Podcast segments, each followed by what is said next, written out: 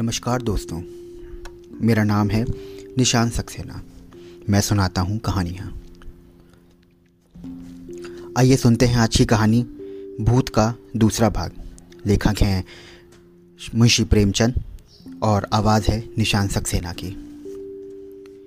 पिछले भाग में आपने सुना कि सीतानाथ चौबे जी ने कोई बेटी ना होने के कारण अपनी पत्नी की बहन की बेटी को गोद ले लिया।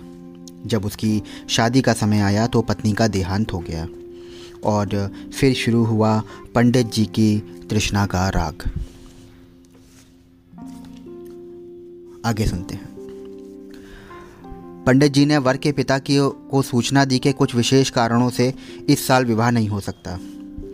विंदेश्वरी जी को अभी तक कुछ खबर ना थी। मेरे लिए क्या क्या षड्यंत्र रचे जा रहे हैं?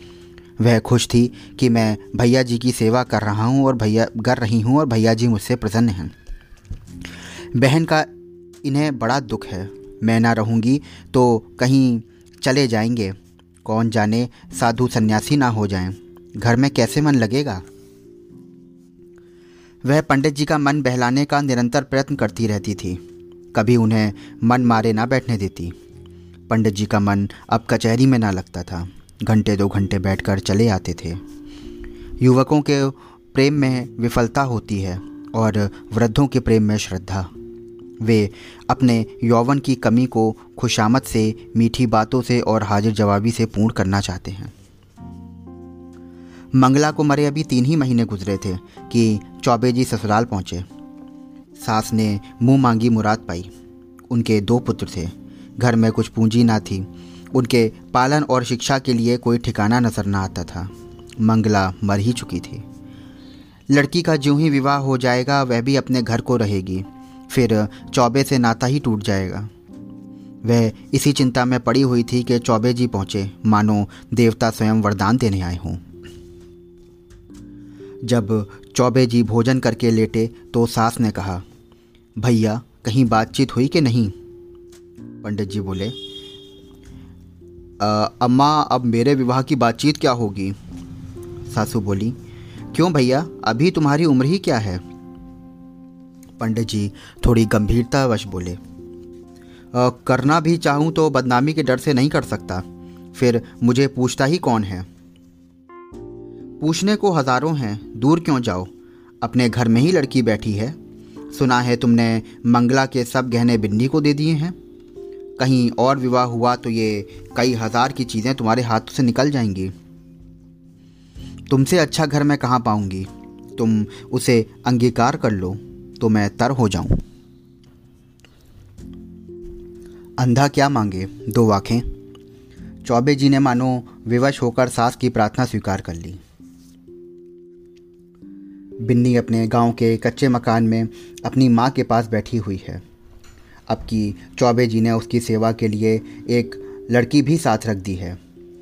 विंदेश्वरी के दोनों छोटे भाई विस्मित होकर उसके आभूषणों को देख रहे हैं। गाँव की और कई स्त्रियाँ उसे देखने आई हुई हैं और उसके रूप लावण्य का विकास देखकर चकित हो रही हैं। यह वही बिन्नी है जो यहाँ मोटी फरिया पहने खेला खेलती थी। रंग रूप कैसा निखर आया है। जब भीड़ कम हुई, एकांत हुआ तो माता जी ने पूछा तेरे भैया जी अच्छी तरह है ना बेटी? यहाँ आए थे तो बहुत दुखी थे। मंगला का शोक उन्हें खाए जाता है। संसार में ऐसे भी मर्द होते हैं जो स्त्री के लिए प्राण दे देते हैं। नहीं तो यहाँ स्त्री मरी और चट दूसरा ब्याह रचा लिया। मानो मनाते रहते हैं कि यह मरे तो नई नवेली बहू घर में लाएँ। विंध्येश्वरी, उन्हें याद करके रोया करते हैं, चली आई हूँ ना, जाने कैसे होंगे? माता बोली, मुझे तो डर लगता है कि तेरा ब्याह हो जाने पर कहीं घबरा कर साधु फकीर ना हो जाएँ। हाँ मम्मी, मुझे भी यही लगता है। इसी से तो मैंने कह दिया कि अभी जल्दी क्या है। ठीक है, जितने दिन उनकी सेवा करोगी, उतना ही उनका स्नेह बढ़ेगा और तुम्हें जाने से उतना ही दुख उनका और बढ़ जाएगा। बेटी, सच तो यह है कि वह तुम्हें को देखकर जीते हैं। इधर तुम्हारी डोली उठी और उनका घर सत्यानाश हुआ। मैं तुम्हारी जगह होती तो उन्हीं से ब्याह कर लेती। बिंदेश्वरी बोली, ए, हटो, अम्मा। गाली देती हो?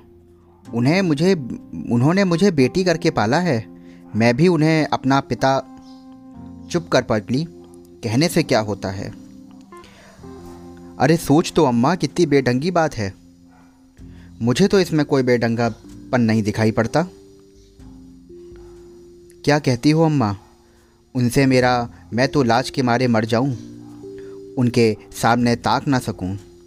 वह भी कभी ना मानेंगे। मानेंगे कि बात भी हो कोई। माता बोली, उनका जिम्मा मैं लेती हूँ। मैं उन्हें राज़ी कर लूँगी। तू राज़ी हो जा। याद रख, यह कोई हँसी खुशी का ब्याह नहीं है। उनकी प्राण रक्षा की बात है, जिसके सिवा संसार में हमारा और कोई नहीं। फिर अभी उनकी कुछ ऐसी उम्र भी तो नहीं है। पचास से दो ही चार साल ऊपर होंगे। उन्होंने एक ज्योतिषी से पूछा भी था। उसने उनकी कुंडली देखकर बताया कि आपकी ज़िंदगी में कम से कम सत्तर वर्ष की है। देखने सुनने में भी वह सौ, दो सौ में एक आदमी हैं। बातचीत में चतुर माता ने कुछ ऐसा शब्द व्यूह रचा कि सरला बालिका उससे ना निकल सकी। माता जानती थी कि प्रलोभन का जादू इस पर ना चलेगा।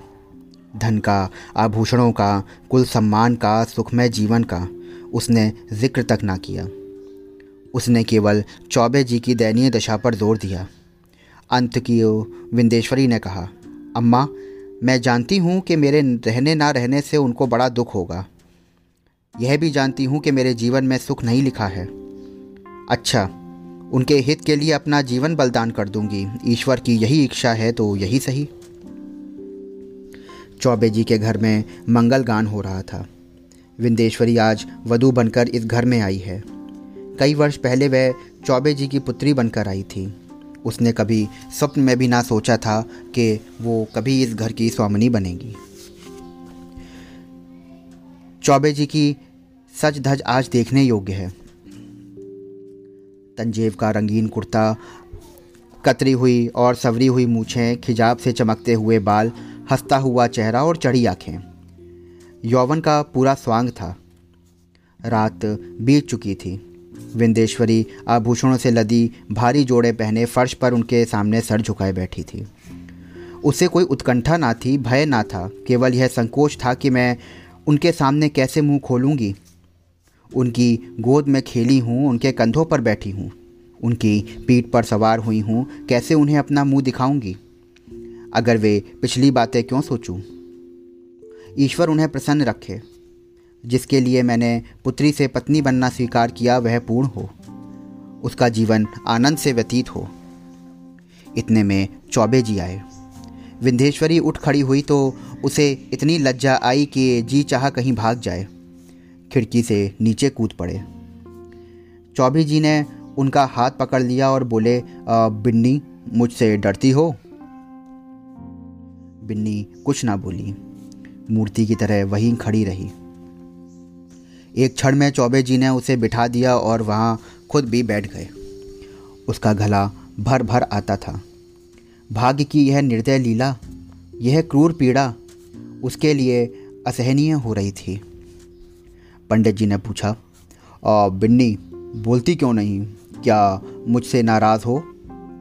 विंदेश्वरी ने अपने कान बंद कर लिए। यही परिचित आवाज़ वह कितने दिनों से सुनती चली आती थी। आज वह व्यंग से भी तीव्र और उपहास से भी कटु प्रतीत होती है। सहसा पंडित जी चौक पड़े, आँखें फैल गई और दोनों हाथ मेढक के पैरों की भांति सिकुड़ गए। वह दो कदम पीछे हटी। खिड़की से मंगला अंदर झाँक रही थी। छाया नहीं, मंगला थी। मंगला थी। सधे, साकार और सजीव। चौबे जी बोले अब गायब हो गई लेकिन ईश्वर जानता है कि मंगला थी। बिन्नी बोली आ, बहन? चौबे जी बोले हाँ हाँ वही। खिड़की से अंदर झाँक रही थी। मेरे तो रोए खड़े हो गए। विंदेश्वरी कांपती हुई बोली मैं यहाँ ना रहूँगी? चौबे जी बोले नहीं नहीं बिन्नी कोई डर नहीं है। मुझे धोखा हुआ होगा। बात यह है कि वह घर में रहती थी, यहीं सोती थी और इसी से कदाचित मेरी भावना ने उसकी मूर्ति लाकर खड़ी कर दी। कोई बात नहीं है। आज का दिन कितना मंगलमय है कि मेरी बिन्नी यथार्थ में मेरी ही हो गई। वह कहते कहते चौबे जी फिर चौके। फिर वही मूर्ति खिड़की से खड़ी झाँक रही थी। मूर्ति नहीं, संदेह, सजीव, साकार, मंगला। अब की उसकी आँखों में क्रोध ना था, तिरस्कार ना था, उसमें हास्य भरा हुआ था। मानो वह इस दृश्य पे हंस रही थे। मानो उसके सामने कोई अभिनय हो रहा है। चौबे जी ने कांपते हुए कहा, बिन्नी, फिर वही बात हुई। वह देखो, मंगला खड़ी है। विंदेश्वरी चीख कर उसके गले में चिपट गई। चौबे जी ने महावीर का नाम जपते हुए कहा, मैं किवाड़ बंद कर देता हूँ। बिन्नी बोली, मैं इस घर में नहीं रहूँगी? भैया जी, तुमने बहन के अंतिम आदेश को नहीं माना। इसी से उनकी आत्मा दुखी हो रही है। मुझे तो किसी अमंगल की आशंका हो रही है। चौबे जी ने उठकर खिड़की के द्वार बंद कर दिए और कहा, मैं कल से दुर्गा पाठ कराऊँगा। आज अभी तक कभी ऐसी शंका ना हुई थी। तुमसे क्या कहूँ मालूम होता है। उस बात को जाने दो। यहाँ बड़ी गर्मी पड़ रही है। अभी पानी गिरने के दो महीने से कम नहीं है। हम लोग मसूरी क्यों ना चलें? विंदेश्वरी बोली, मेरा तो कहीं जाने का जी नहीं चाहता। कल से दुर्गा पाठ ज़रूर कराना। मुझे इस कमरे में नींद ना आएगी। पंडित जी बोले, ग्रंथों में तो यही देखा है कि मरने के बाद केवल सूक्ष्म शरीर रह जाता है। फिर समझ नहीं आता कि यह स्वरूप क्यों कर दिखाई दे रहा है।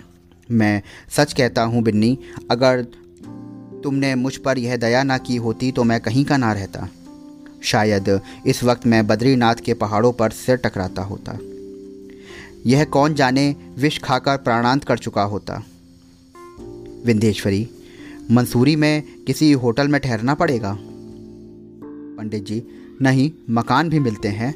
मैं अपने एक मित्र को लिखे देता हूँ, वह कोई मकान ठीक कर रखेंगे वहाँ। बात पूरी ना होने पाई थी कि ना जाने कहाँ से जैसे आकाशवाणी हो। आवाज़ आई, बिन्नी, तुम पुत्री हो। चौबे जी ने दोनों कान बंद कर लिए। भय से थर थर काँपते हुए बोले, बिन्नी, यहाँ से चलो। ना जाने कहाँ से आवाज़ें आ रही हैं। बिन्नी तुम्हारी पुत्री है।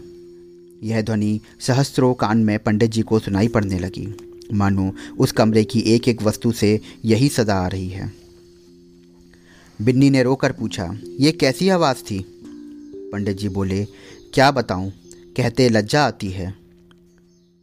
ज़रूर बहन जी की आत्मा है। बहन, मुझ पर दया करो, मैं सर्वथा निर्दोष हूँ। पंडित। जी, बोले, फिर वही आवाज़ आ रही है। हाय ईश्वर, कहाँ जाऊँ? मेरे तो रोम रोम में वो शब्द गूंज रहे हैं। बिन्नी बुरा किया। मंगला सती थी, उसके आदेश की उपेक्षा करके मैंने अपने हक में जहर बोया। कहाँ जाऊँ, क्या करूँ? यह कहकर पंडित जी ने कमरे के किवाड़ खोल दिए और बेतहाशा भागे। अपने मर्दाने कमरे से में पहुंचकर वह गिर पड़े। मूर्छा आ गई। विंध्येश्वरी भी दौड़ी, पर चौखट से बाहर निकलते ही गिर पड़ी। तो दोस्तों, ये था कहानी का दूसरा भाग। कहानी पूर्ण हुई। मिलता हूँ आपसे अगली कहानी में। आशा करता हूँ कि ये कहानी आपको अच्छी लगी होगी। तब तक चैनल को सब्सक्राइब करिए, शेयर करिए और फॉलो करिए। और फाइव स्टार रेटिंग देना बिल्कुल ना भूलिए। शुक्रिया।